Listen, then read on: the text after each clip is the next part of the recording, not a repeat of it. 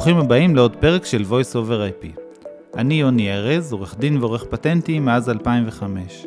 האורח שלי היום הוא יריב ירד, שנמצא בפריפריה של עולם הפטנטים כבר 20 שנה, בכובעים של יזם, ממציא, משקיע ועוד. הפרק הזה מוקדש להסתכלות רוחבית, על היחסים שבין חברות ומשרדי עריכת פטנטים.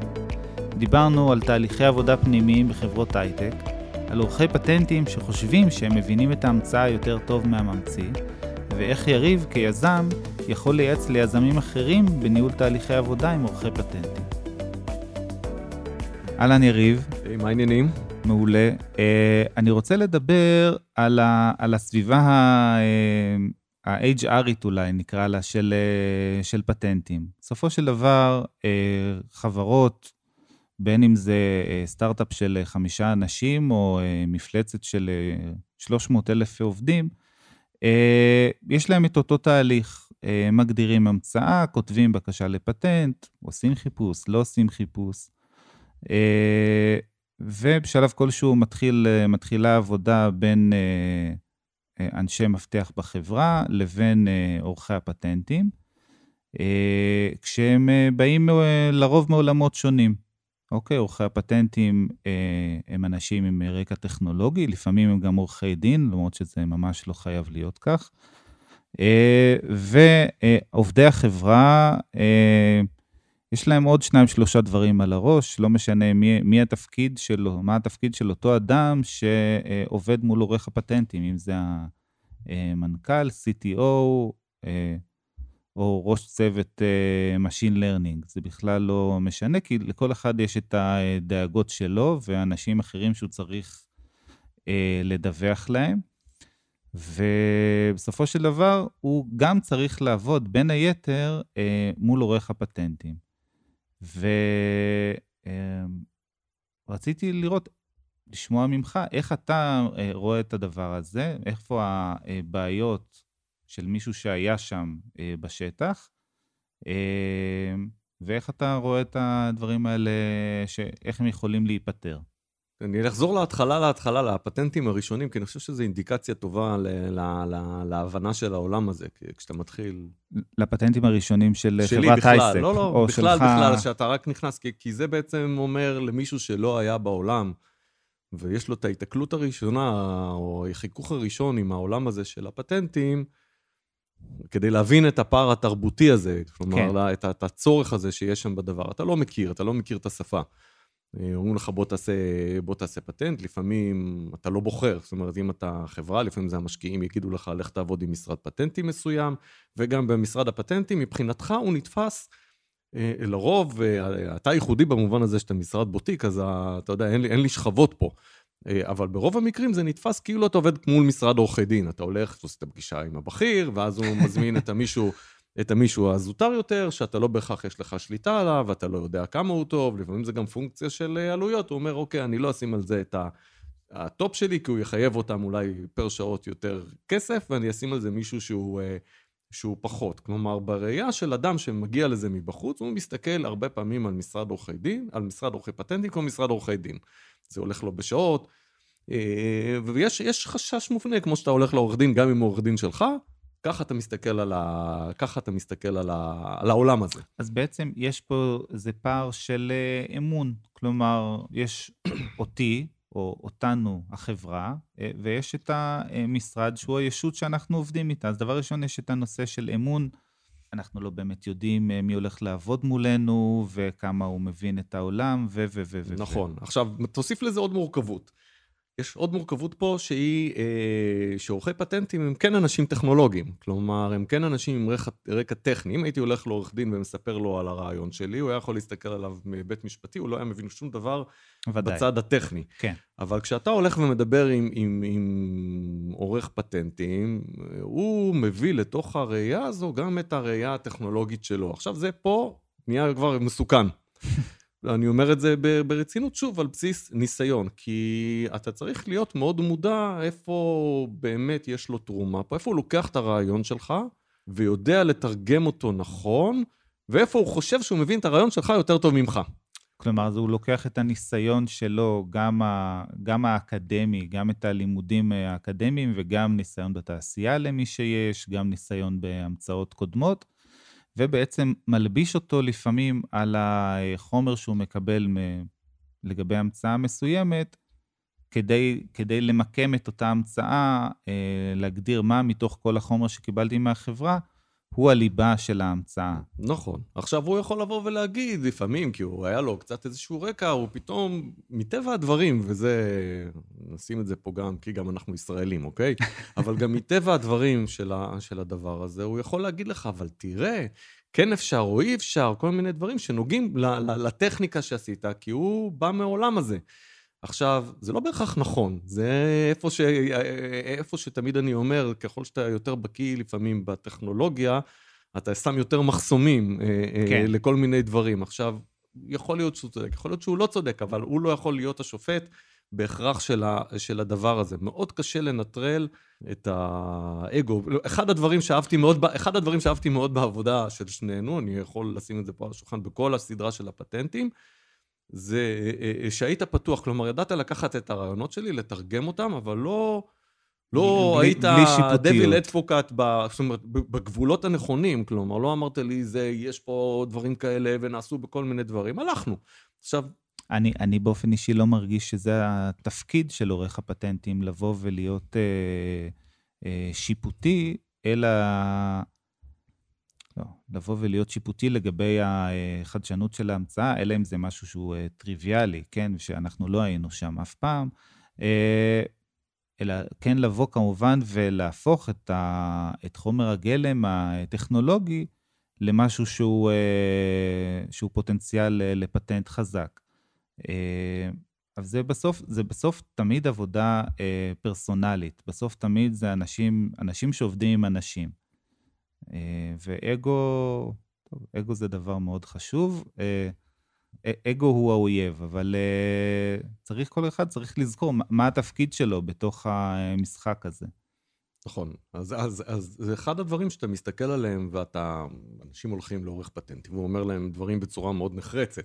משתמש במונחים כמו אופי אה, התקדמות המצאתית. והתקדמות, ואתה לא מבין על מה הוא מדבר. כלומר, גם אני, כשהייתי שם בהתחלה, לא הבנתי בכלל על מה הוא מדבר. עכשיו, אתה מקבל כל מיני ניירות עם המועדים, וזה תמיד יהיה כתוב במין דבר נורא מסובך, ו- ואתה אומר, אוקיי, ויש לי שלבים, ויש לי שלב כזה, והלוחות זמנים, וכל הדברים האלה, כן. זה, זה יותר קצת נקרא לו הצד הבירוקרטי, אבל אתה לא מכיר. הצד, הצד הבירוקרטי בעיניי הוא מאוד uh, מאיים. ובעצם הנושא הוא ה...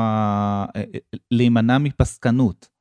כלומר, זה לא שאפשר ככה אה, ואי אפשר אחרת. אוקיי? יש הרבה מאוד דרכים לקבל פטנטים.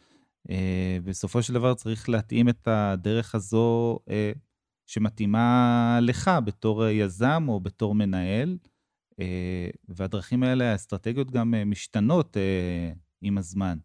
אני אקח רק את הנקודה הקטנה, הראייה שלי, או, או לפחות מה שזיהיתי פה בתור הפער הזה, זה הפער הזה בין שפה שמדברים בחברה לבין שפה שמדברים בעורכי הפטנטים.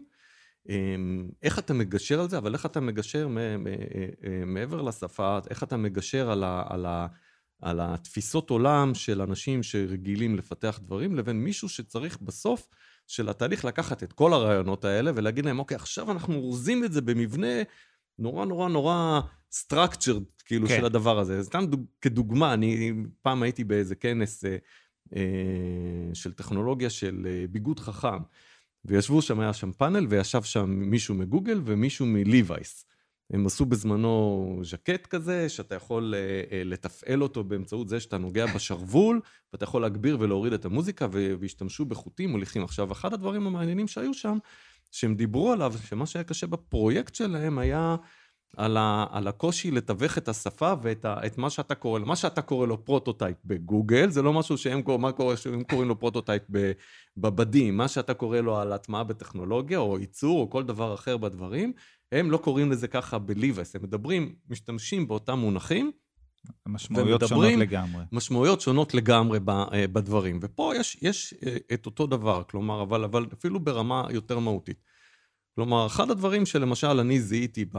והקפדנו עליו, למשל אצלנו בחברה פה בדבר הזה, זה, אה, זה כן ללכת ולעשות מה שנקרא בקשות פרוביזוריות. שזה אומר שאתה לוקח את הרעיון שלך, כותב אותו בצורה חופשית, מנותקת לחלוטין, ופה יוני יכול להגיד לי שיש משרדי, ואני מכיר את זה, משרדי עורכי דין שאומרים לך, עורכי פטנטים, תכתוב את זה כבר עכשיו כמו פטנט. ואני אומר, לא, תכתוב את זה כאילו אתה מסביר את זה לילד בן שלוש, כאילו אתה תעשה אלף חזרות בפנים של הדת, תגן על הרעיון שלך עם אלף ציורים בפנים של כל, ה, של כל הדבר הזה, תכתוב אותו בצורה הכי חופשית שיש. התהליך הזה לחברה מול אנשים טכנולוגיים נורא משחרר אותם, נותן להם את היכולת לחשוב בצורה חופשית, בצורה, אבל, בצ... אבל כן בצורה המצאתית. זה אומר להם, אין רעיון לבוא, שהוא לא לבוא, טוב. לבוא ולזרוק רעיונות uh, עתידיים, או נכון. כל מיני פיצ'רים שנראים לך מופרכים במחשבה הראשונה, ולהכניס אותם ל, ל, לקופסה, להכניס אותם לאיזה מסמך uh, ארוך, ו-whatever will be will be, כי אנחנו הוא לא חייב להיות ארוך, הוא, הוא צריך להיות חופשי. זאת אומרת, בראייה שלי הוא מסמך חופשי. אני כותב את זה, אני כותב את הרעיון שלי, ואין לי פה, עכשיו אני רוצה לשים, להגיד שאני משתמש בסוג כזה של אנטנה, אני אכתוב את זה בפנים. אני רוצה להגיד שאני משתמש באורות צבעוניים בשביל לתת לי חיווי, אני אכניס את זה פנימה. בצורה כאילו, כביכול אסוציאטיבית. לא, אסוציאטיבית לחלוטין, אבל היא חסרת גבולות, כי הנייר פה סופג הכל, אף אחד לא מסתכל על זה. כלומר, אני פה לוקח את הרעיון המקורי שלי, ומתחיל לעבות אותו, כלומר, להתחיל לתת לו כמו דמות בקומיקס, יש לי את הקווים השחורים הקטנים, ועכשיו אני מתחיל לצבוע ולעבות את כל הדבר הזה ולהפוך אותו למשהו יותר בשר. מזה יכולים אחר כך להתפתח לי עוד אלף רעיונות אחרים שבתהליך קדימה אתה יכול לשרשר אותם לפטנטים אחרים, אבל אני יכול, בתהליך שאני מסתכל עליו כחברה, התהליך הזה הוא, הוא סופר חשוב גם בפיתוח, כי אני יכול לבוא ולהסתכל פה ולהגיד, וואי, הבאת לי רעיון מצוין פה עם, ה... עם איך שאתה רוצה לתת את האינדיקציות עם האורות, לא חשבנו על זה בכלל. עם, עם דווקא להשתמש בסנסור ההוא, ולא במשהו אה, שהוא בסטנדרט של התעשייה, כי ככה אפשר להגיע לתוצאות כאלה וכאלה. נכון, עכשיו, כשאתה עושה את זה במסגרת, אם הייתי עושה את זה, את הדיון הזה במסגרת של פיתוח המוצר, אני בסד של הלוחות זמנים של פיתוח המוצר, אין לי זמן עכשיו, אני צריך להביא את מה שאני צריך להביא, האיש שלי עובד על מה שאני צריך, לעובד, צריך לעבוד, זה עכשיו, זה מיד, זה לעוד חודש, עוד חודשיים, בטח שאתה עם חומרה, אז אתה צריך לעשות כל מיני דברים. אבל ברגע שאני עושה את זה בתהליך של, אה, של פטנט, פתאום אני לוקח אנשים ואני אומר להם, תמציא, אתה ז'ול ורן עכשיו, אוקיי? אתה, באמת, כאילו, אתה, אתה ממציא עכשיו, אין, אין, מגבל, אין מגבלות לרעיון של מה שאתה רוצה. אתה רוצה כזה, אין פה נכון או לא נכון של מה שאתה רוצה שיהיה פה בתוך ה... בדבר כן, הזה. אתה, תכניס... לא צריך, אתה לא צריך שזה יעבוד באמת. בדיוק. תבוא עם, תבוא עם רעיונות... אתה יודע שזה יעבוד, אני אשים חיישן כזה או אחר, אז הוא יעבוד. אז, אז אני יודע שזה יעבוד קדימה, אבל, אבל יותר מזה, זה גם אחר כך פתאום אני יכול לבוא ולהגיד לי, ואני רואה, אני אומר, בואנה, זה רעיון טוב מה שדיברנו עליו. אנחנו אוטוטו עושים עכשיו את התכנון של הכרטיס החדש. עוד לא, עוד לא תכננו אותו, עוד לא הלכנו לייצור, אבל בשבילי עכשיו לשים את העוד שלושה לדים האלה בתכנון של הכרטיס הזה, זה ללכת בשיחת טלפון למתכנת, והיום אני עושה את זה וזה עולה לי אפס, או כי עוד לא הלכתי לשום דבר, ואם אני ארצה לעשות את זה, אבל עוד שלושה חודשים קדימה, אני צריך עכשיו ללכת ולעשות תכנון מחדש של כל הכרטיס זה כבר, ולייצר את כל הדבר הזה. כלומר, התהליך הזה שאתה מעביר אנשים בו בצורה מאוד חופשית, תורם לך גם למוצר מעבר בכלל לפטנט. הפטנט יכול למות אחר כך עשר פעמים, אה, עשר כן, פעמים בדרך. כן, מאוד, אבל... מאוד מפרה, הוא עוזר, תורם להפריה של, ה, של אנשי הצוות בחברה, נות... בעיניי זה גם תורם אפילו ברמת הביטחון, שאנשים יודעים שסומכים עליהם, שאם הם יכתבו עכשיו שטויות, מה ש... אין דבר כזה שטויות בעצם. לא, אין דבר כזה שטויות. גם אם יכתבו משהו שהוא נראה מופרך, נו בסדר. נכון, עכשיו אני מכריח אותם גם לחשוב על אה, אפליקציות. כי ברגע שאתה חושב, אנשים טכנולוגיים, או טכניים נאמר, לפעמים הרבה מהם חבר'ה מהנדסה, לא תמיד אוהבים לחשוב על האפליקציה. אם תקרא לזה חוויית המשתמש, מה שנקרא UX, כן. או לפעמים אפילו על, ה, על, ה, על הממשק, כלומר על ה-UI של הדברים, לא אוהבים. אם הם לא מתעסקים בדבר הזה, תן לו להתעסק באנטנות שלו ובכרטיס שלו. אבל לפעמים אתה רוצה להכריח אותו, כי אתה, הוא רוצה, אני רוצה שהוא יתעצבן, אוקיי? בתהליך. אני רוצה שהוא יגיד לי, אוקיי, אפשר לעשות אפליקציה כזאת וכזאת. כל דבר כזה תורם לי, כלומר, אני אומר לו, אוקיי, מה אנחנו עושים? עכשיו, דבר ראשון, את האפליקציה הזו אני יכול לעשות עליה, להכניס אותה לפטנט. דבר שני, אה, מה זה משליך לי על, ה, על התכנון? כלומר, מה אתה דורש ממני בצד של הטכנולוגיה? אה, האם זה דורש ממני שיהיה לי יכולת רענון של כל הדברים האלה? האם זה דורש ממני להסתכל על המגבלות? אתה אומר לי, אני רוצה שהדבר הזה יעבוד לי מחר בשעון יד. אוקיי, מה זה אומר שזה יעבוד בשעון יד? איזה סוג של, של, של פתרון טכנולוגי אתה צריך בשביל שזה יעבוד לך בשעון היד שלך. זה סבבה שאתה רוצה שם, אבל האם הרעיון המקורי, הטכניקה המקורית שהתחלנו איתה, יכולה להיות מוטמעת בשעון יד הזו? ואם לא, אוקיי, מה אנחנו עושים עכשיו? הנה, אתה באת עם רעיון שאתה רוצה שהוא יהיה בשעון יד, מחר המתחרה שלך יבוא עם פתרון שיהיה בשעון יד. מה אתה עושה עכשיו כדי לקחת את הדבר הזה ולהכניס אותו לשעון יד שלך? מה אתה עושה עם משהו שאתה, אה, אה, לא מונח? בוא ניקח את הדבר הכי טריוויאלי למכשיר אלקטרוני בדברים האלה. ההבדל בין משהו שמונח על השולחן ולא זז, לבין משהו שזז. לפעמים זה שמיים וארץ בפתרון הטכנולוגי שאתה צריך אה, אה, ליישם אותו. זה משהו שהוא בכלל מגיע מהצד של אפליקציה.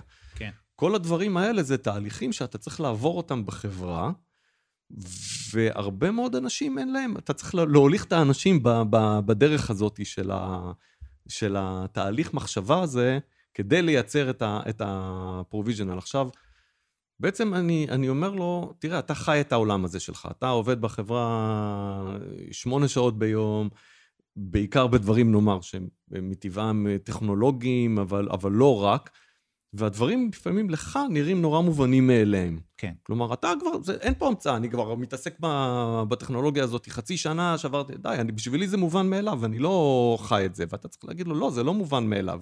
או, או להגיד לו, מה הבעיות? איזה בעיות? זה לא עובד לך. אוקיי? משהו לא עבד לך. עצם זה, איך התגברת על הבעיה של משהו שלא עבד לך. מה, עשיתי ככה וככה, אבל עשיתי ככה וככה, זה לפעמים הוא כשלעצמו יכול להיות הפטנט. האנשים האלה לא... אה, אה, זו שאלה אחרת מתגיד לי איזה רעיונות חדשים יכולים להיות לך פה. הם בדרך כלל ילכו לדבר הטכנולוגי הבא שיש לו, אבל הערך יכול להיות באיך התגברתי על הבעיה של המשהו שלא עבד לי פה. כי, כי כל אחד בתעשייה יש לו את הבעיה הזו. יכול, אתה יכול לגלות שיש בעיה גורפת בתעשייה של איך התגברתי על, על בעיה מסוימת, וזה שמצאת את הפתרון שלך, זה פטנט. כן. כאילו, בדבר הזה. אז כל התהליך הזה בעיניי, של איך אתה עושה את זה, וזה תהליך שנורא קשה לעשות אותו כשאתה עובד מול, שוב, ב state of mind, תחשוב לבן אדם שהוא הולך למשרד עורכי פטנטים, מגיע בחלקם למשרדים מפוארים, ויושב שם, הוא מרגיש כמו מול, מול עורך דין בדבר הזה. אין, אין את התהליך הזה, גם מול עורך הפטנטים בדבר הזה. כשעורך פטנטים גם אומר לך, בוא, הרבה פעמים, בוא נכתוב את זה מיד, בתור פטנט אתה אוטומטית מצר. זאת אומרת, אתה תמיד אומר לי, עכשיו אנחנו חייבים, הלוגיקה של המשפט חייבת להיות בנויה, ויש לי את התביעות, ואם אני אעשה מעל מספר מסוים, אז זה מתחיל לעלות לי כסף. אנשים יוציאו 5,000 דולר על כתיבה של פטנט, אבל הם יצטרכו להוציא עוד 200 דולר, כי, כי, כי במה שאתה כותב, עוד, עוד ארבע claims למטה. עברת איזה סף מסוים שמאחוריו זה מתחיל לעלות לך כסף, אז זה יהיה 200 דולר, ועל ה-200 הדולר האלה הם לא יוציאו את הכסף. אני אומר את זה כי אני הייתי שם. זאת אומרת, אני הייתי שם בנקודה הזו של... כבר ידעתי שאני משלם כל כך הרבה כסף לפטנט, ועדיין בראש, אם הייתי צריך להגיד, אוקיי, עכשיו אני עושה את העוד עשר התביעות האלה בנייר, הם יעלו לי עוד 200 דולר, ואני אומר, מה, אני אוציא עוד 200 דולר על הדבר? אני יודע שזה לא לוגי, כאילו, בדבר הזה. אני מוציא עכשיו 5,000, 6,000 דולר רק עכשיו על הדבר הזה, ואני עדיין אסתכל על ה-200 דולר האלה ככה. כולנו כאלה, בסופו של דבר נכון. זה הטבע האנושי. נכון, אבל אני מגיע אל זה, אבל אחרי שכבר יש לי את הבקשה הפרוביזורית, אחרי שכבר הגשתי נייר, שיש בו את כל הרעיונות שלי שם בדבר, אני במקום אחר, בנקודת ההחלטה שלי, אני חוזר עכשיו ל- ל- לרגע לניהול, יש לי נייר שכבר הגשתי, שנתן לי את התאריך ערך, כמו שקראת לו, הפרוביזורית הזאתי, כן, שעליו את, אני, את נכון, תאריך הקדימה. שעליו אני נכנס. זה אחרת לגמרי שמישהו אומר לך, תקשיב, עכשיו אתה כותב את הפטנט שלך. זה הרגע שאתה כותב את הפטנט, אתה צריך להחליט. אם זה לא נכנס פנימה, זה לא קיים, זה מת, הלך, איננו נמוג, כאילו ב, ב, בדבר הזה. המקום, היכולת שלך לקבל את ההחלטות האלה היא אחרת לגמרי. אה, אה, איך שאתה מסתכל עליהם, ב...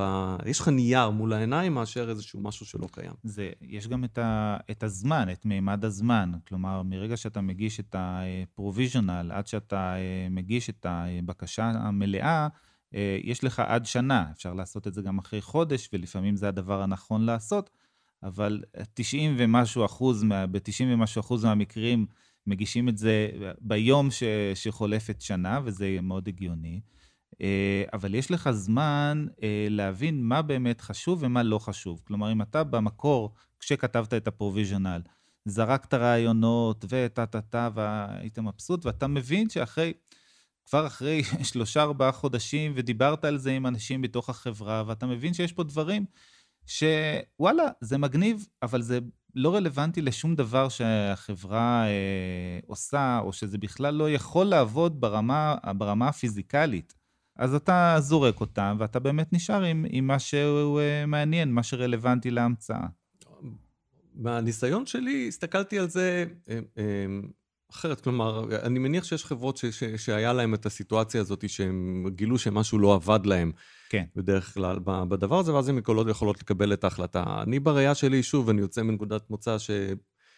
שאין בהכרח משהו ש... זאת אומרת, אני תמיד ארצה להכניס את זה פנימה, גם אם אני לא אכניס את זה, נניח, ב... בפטנט, בחלק של מה שנקרא לו התביעות, שזה ה... מה שאתה מקבל עליו, אבל כן. אני אכניס את זה בחלק התיאורי. כלומר, כן, גם לא, אם. אני לא שם, אני אומר, אני אכניס את זה שיהיה לי שם בחלק התיאורי, מחר בבוקר אני ארצה, כמו שאתה אומר, יש כל מיני וריאנטים ותרגילים של איך אני עושה כל מיני דברים. אבל לרוב מה שגיליתי, שאחרי שהגשת את הפרוב... נניח את הבקשה הפרוביזורית הזאת, החופשית הזאת, אתה מגלה במהלך הדרך שעולים לך עוד כל מיני רעיונות. כן. בדבר הזה, ואז אתה יכול להגיש עליהם עוד בקשות פרוביזוריות, ואז כשאתה מגיע לשנה, כמו שאתה אומר, בדדליין, מהבקשה מה... הראשונה, כן. אתה יכול לגלות שיש לך לפעמים כבר ארבע בקשות כאלה, שאתה יכול לאחד אותן ביחד. כי במהלך השנה קרה לי מיליון, קרה לי הרבה פעמים שפתאום, איך שאפילו לחצתי, כי הגשתי הרבה פרוביזוריות כאלה לבד, הגשתי אותם ואמרתי, וואו, איזה מטומטם אני, הנה, זכר, פתאום בא לי עוד מישהו שנקבל טלפון, למה לא עשינו את הדבר הזה? אז הנה, לקחתי את אותו נייר אפילו, הוספתי לו עוד פסקה, עוד כמה פסקאות כאלה, הגשתי אותו, עלה לי עוד 100 דולר בדבר הזה, אבל ידעתי שאני מכוסה, וזה קרה לי גם חודש אחרי, וקרה שאיחדנו שניים או שלושה כאלה ביחד כן. בדבר זה, הזה. זה היופי. אני, אני מאוד אוהב את הגישה הזאת של להגיש כמה שיותר provisionals ברגע ש... ברגע שאתה בא עם עוד רעיון, כי לפעמים ברגע ש... שכל מה שיש לך אה, לערוך הוא, ה, אה, הוא הדלתא, אוקיי, רק מה שעכשיו הוספת, עוד איזה שני שרטוטים ושניים וחצי עמודים של אה, טקסט, אז זה חמישית מהעבודה של הפרוביז'ונל הראשון. בוא נעשה את זה צ'יק צ'אק ונגיש עוד אחד. אין מה לחכות אה, לסוף השנה, כמו שכולם בסופו של דבר עושים, אה, ורק אז להוסיף את השרטוטים האלה, כדי אה, לקבל עליהם את אה, תאריך הקדימה חודש אחרי ה provisional, ולא 12 חודשים אחרי ה provisional. אבל אני חושב, אתה יודע, כל הזמן אני אה, אה, מנסה לחשוב על, על, על טובת היזמים, אה, ואני רוצה להקל עליהם. אני לא מאמין שמנכ"ל או אה, CTO אה, צריכים ל, להשקיע אה, המון זמן בפטנטים, הם צריכים להשקיע זמן ממוקד בפטנטים. אה, והאחריות אה, של... אה, למקד עבורם את התוכן ש, שבו הם צריכים אה, להשקיע את הזמן שלהם, האחריות הזו היא של, היא של עורך הפטנטים. כל הפוקוס, אם אתה אה, מסנן את כל הרעשים של דוח בחינה אמריקאי, צריך לקרוא שם חמש-שש פסקאות ולחשוב עליהן קצת. זה כל מה שבן אדם צריך לעשות. אבל כשאתה מקבל את זה, אין לך מושג מה נדרש ממך. זה באמת, זה מרתק, כי זה עניין של פרספקטיבה. כלומר, אני מפריד בין, אה, נניח, קבלת ההחלטות. בקבלת ההחלטות, שאתה צריך להנגיש לאנשים שמקבלים החלטות, אתה באמת צריך לתת לו משהו שהוא יכול לקרוא 20 דקות. נניח בחברות, שאני צריך לבוא, ללכת לבורד, ולהגיד לו, תראה, קיבלנו, קיבלנו ככה וככה דוח אה, אה, ממצאים, אני צריך להמליץ לכם בתור המנכ"ל, האם אנחנו עולים לזה או לא עונים לזה, כן. אוקיי? אבל זה התוצר, כלומר, הם צריכים לשבת ברמה של ה-20 דקות על מה שאני אכין להם ב... ב, ב, בניתוח או בשורה התחתונה שלי ברמת, ה, ברמת הניתוח, והם יצטרכו לקבל החלטות. כשאתה מדבר על CEO או CTO בחברות שיש בהן כמות מסוימת של אנשים, נכון, הם יושבים שם, הם כבר לא הבן אדם שעושה את הניתוח, תלוי מאוד מי הבן אדם שם וכמה הם הטיפוסים שיורדים לפרטים, ובממוצע לא רובם הם כאלה. אה, ותלוי כמה זה קרוב לליבו, ולפעמים זה תלוי, אה, אחד הדברים המעניינים הוא אם אתה מכניס אותו בתור אה, ממציא. אם תכניס אותו בתור ממציא, זה יהיה קרוב לליבו, כי זה פטנט שלו, והוא יושב על הפטנט הזה. שזה תרגיל טוב אם אתה רוצה להשיג את המעורבות של האנשים האלה בקבלת ההחלטות, כי ברגע שזה יהיה של שלושה צוותים למטה, הצוות שעשה שם והוא צריך להחליט, הוא לא יושב לקרוא את זה. אה, אוקיי, הוא לא היה חלק נכון, מהתהליך זה, הזה. זה, זה לא מעניין אותם. בדיוק, אבל אם הוא יהיה רשום שם, יהיה יוסי כהן, הוא רשום אחד הממציאים, וגם אם התרומה שלו היא מינורית, היא, היא מינורית בדבר הזה, הופה, הוא פתאום, הוא חלק, הוא, הוא מינורי זה הוא יודע בדברים, אבל הוא מבחינתו מנכס את זה, הוא חלק מהממציאים, ולכן אתה יכול להשיג מעורבות. יותר טובה של הבן אדם הזה בתהליך קבלת החלטות, מאשר, אוקיי, תגיד לי מה השורה התחתונה. כדי להגיע לשורה התחתונה, אתה צריך לעשות עבודה. זאת אומרת, אין תחליף לעבודה, אתה צריך לעשות את זה, ואני מסכים שזה לא תמיד משהו שיש בחברה את היכולת לעשות את הניתוח למי שלא היה שם. כלומר, במובן הזה, אני חושב שאולי אנחנו באייספ היינו ייחודיים, כי הבנו איך אנחנו צריכים... אה, אה, איך אנחנו צריכים לנתח, ו- וידענו לתת לזה על, לפעמים על משקל של דברים אחרים, לנו, במקרה שלנו, הפטנטים היו מאוד מהותיים, אז, אז כן. זה לא נניח חברה שאוקיי, אני חברה של 100 מיליון דולר, אני גם מוכרת היום באינטרנט, אני אקבל את הפטנט או לא אקבל את הפטנט, אני אחיה עם זה בדבר הזה. זה לא באמת בדבר הזה, אבל אם אתה מסתכל על חברות בתעשיות לפעמים כמו אגרוטק, או פודטק, או ביוטק, או... או semiconductor, או אלף דברים שהם לא נטו נטו חומרה שמבוססת על צבירת משתמשים ב, ב, בדברים האלה, להם הפטנטים מאוד קריטיים. לחברה כן, שעושה אני, המבורגר אני צמחוני. על, אני חשבתי על medical, ששם זה... medical בכלל, שנים זה היה שם אה, בדברים, כן. אבל אתה מסתכל על כל התחום של הפודטק היום, שרוצים לעשות את ההמבורגר והם בתחרות. לפעמים מה שיהיה לו ה make or break באקזיט או ברכישה, יהיה לו הקניין הרוחני. כן. של המכונה, של המכונה שמייצרת, אלה ששמו במסעדות כדי לייצר את ההמבורגר במקום. אני מקווה בשבילם שיש להם פטנטים על המכונה שמייצרת את ההמבורגר אני, במקום. אני, אני משוכנע שכן. יש, יש אה, פתרונות שונים אה, של חברות, גם לפי הגודל והגיל, אה, לפערים האלה שדיברנו עליהם. כלומר, הפתרון המוכר זה אה, לשכור מנהל IP, שהוא אה, מנהל קניין רוחני, בעברית אה, צחה, אה, שהוא בעצם אה, יד ימינו של ההנהלה. אה, בכל מה שקשור לפטנטים, אה, בין אה, התהליך של זיהוי המצאות, עבודה מול משרד עורכי הפטנטים וכו' וכו', והנושא הזה מאוד התפתח בארץ ב... בעשור האחרון, אני חושב שמספר מנהלי ה-IP הפנימיים שילש את עצמו. וזה, אני חושב שזה כבוד לתעשייה בארץ, ואני מאוד מרוצה מזה ברמה האישית. אה, אבל חברות אה, עושות את זה רק בשלב מסוים. אה, חברה שיש בה עשרה עובדים ויש לה שלוש בקשות, לא תזכור עכשיו, לא תוסיף לפיירול שלה עוד, עוד בן אדם שהוא ב, לפחות בחצי משרה, באמת אין לזה הצדקה. אז רק ברגע שאתה בונה תיק פטנטים עם, עם גודל מסוים, אז הגיוני אה, לקחת את אותו אה, מנהל IP. מהצד השני, יש את העבודה, את הגישה האולד סקולית של אה, לעבוד אה, רק מול אה, משרדי עריכת הפטנטים. אה, ובעצם, אה, מה שאתה אה, באת, ואני מאוד אה, מחבב את הרעיון הזה, זה לבוא גם עבור חברות, לבוא ולעזור לחברות, גם בשלבים ראשוניים, להגדיר את ההמצאות שלהם ולגשר על כל הפערים שדיברנו עליהם בין אה, אנשים טכנולוגיים אה, לעורכי הפטנטים. אני מאוד מחבב את הרעיון הזה. אתה רוצה אולי לתת כמה use cases לאיך שזה אמור לעבוד? תראה, יש, מה שאתה אומר זה נכון, יש פער, כלומר, יש גם פער ביכולת לשים תשומת לב לבין, של הנהלה, שצריכה לקבל החלטות. אה, אה, יש פער בין ההנהלה לפעמים לבין החבר'ה שעושים, שהם הממציאים. כן. כלומר, הם האנשים הטכנולוגיים, והם צריכים לפעמים לתווך את הרעיון שלהם למעלה, אה, למקבלי ההחלטות. יש לפעמים גם את הפער בין האנשים הטכנולוגיים לאנשים שתקרא להם אחראי product, או חוויית המשתמש כן. בדבר הזה, כי הם צריכים להבין את התרגום של כל, ה, של כל הדבר הזה, ויש את הפער החוצה. מול עורכי, מול אה, עורכי הפטנטים. אמ, ומה שאני גיליתי מהניסיון, אולי נקרא לו באמת הייחודי שלי, שאני מצליח לדבר את כל השפות. כלומר, אני יודע לדבר את השפה של ההנהלה, את השפה של הממציא, כי הייתי ממציא בעצמי בחלק הטכנולוגי, גם אם אני לא מהנדס בטבעי, ולאפיין מוצר. כלומר, אני יודע להסתכל על כל הדברים האלה אה, ביחד, ואז בעצם לייצר מעין, אה, תקרא לו ממשק, שעוזר לכל אחד מה, מה, מהגופים האלה להסביר יותר טוב את ה... ולהגיע ולמצות יותר טוב את הנכסים ש... שיש לו, להבין, להנהלה, להבין מה יש לה ביד ואיך היא מקבלת את ההחלטה.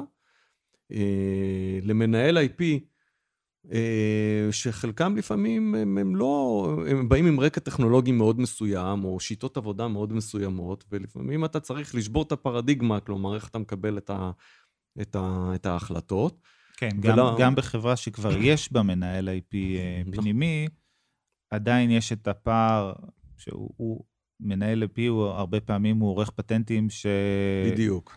שלא רוצה לעבוד בפירמה של אה, עורכי פטנטים, והוא מוצא, אה, מוצא סביבת עבודה שהיא...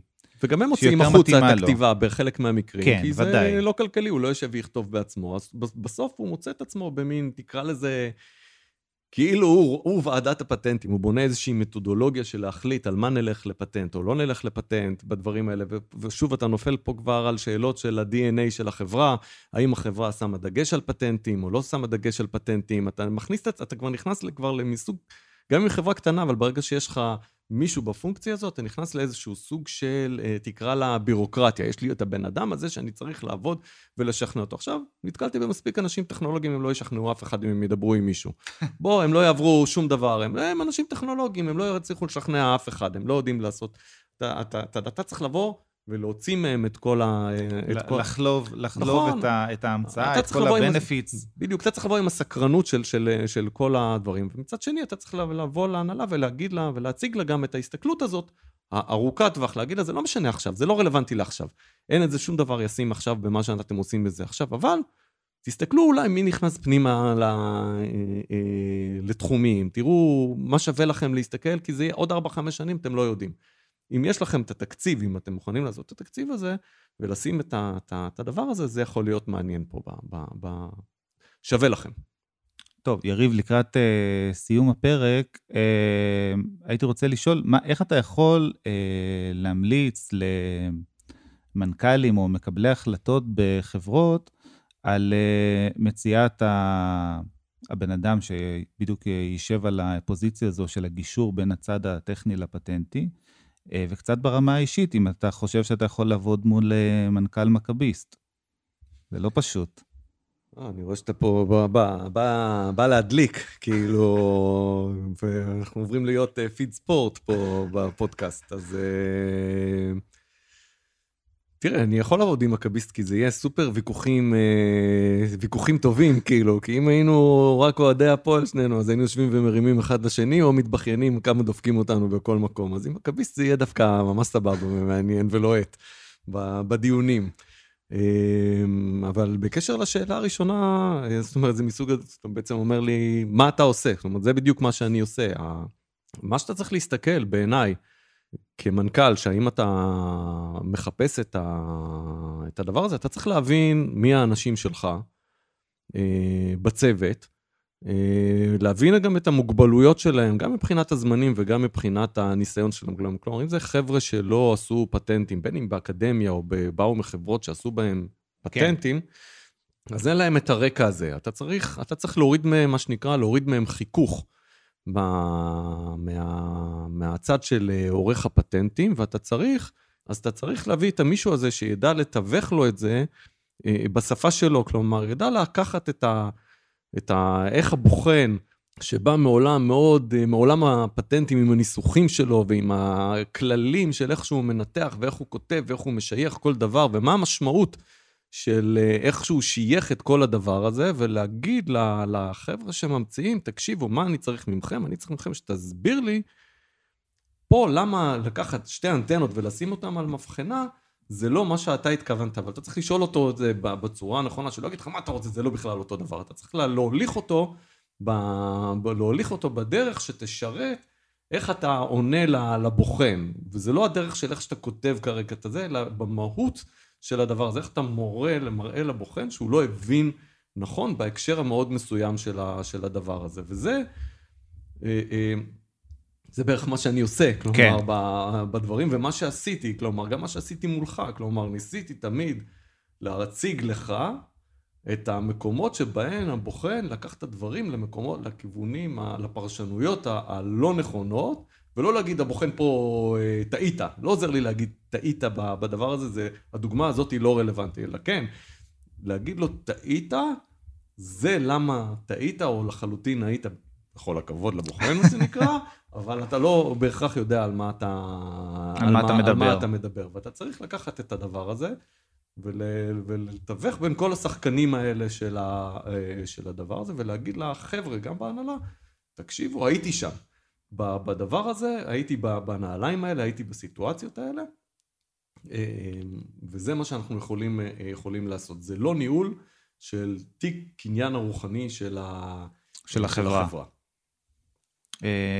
מעולה, תודה רבה. בבקשה. ותודה למאזינים, ונשתמע בפרק הבא.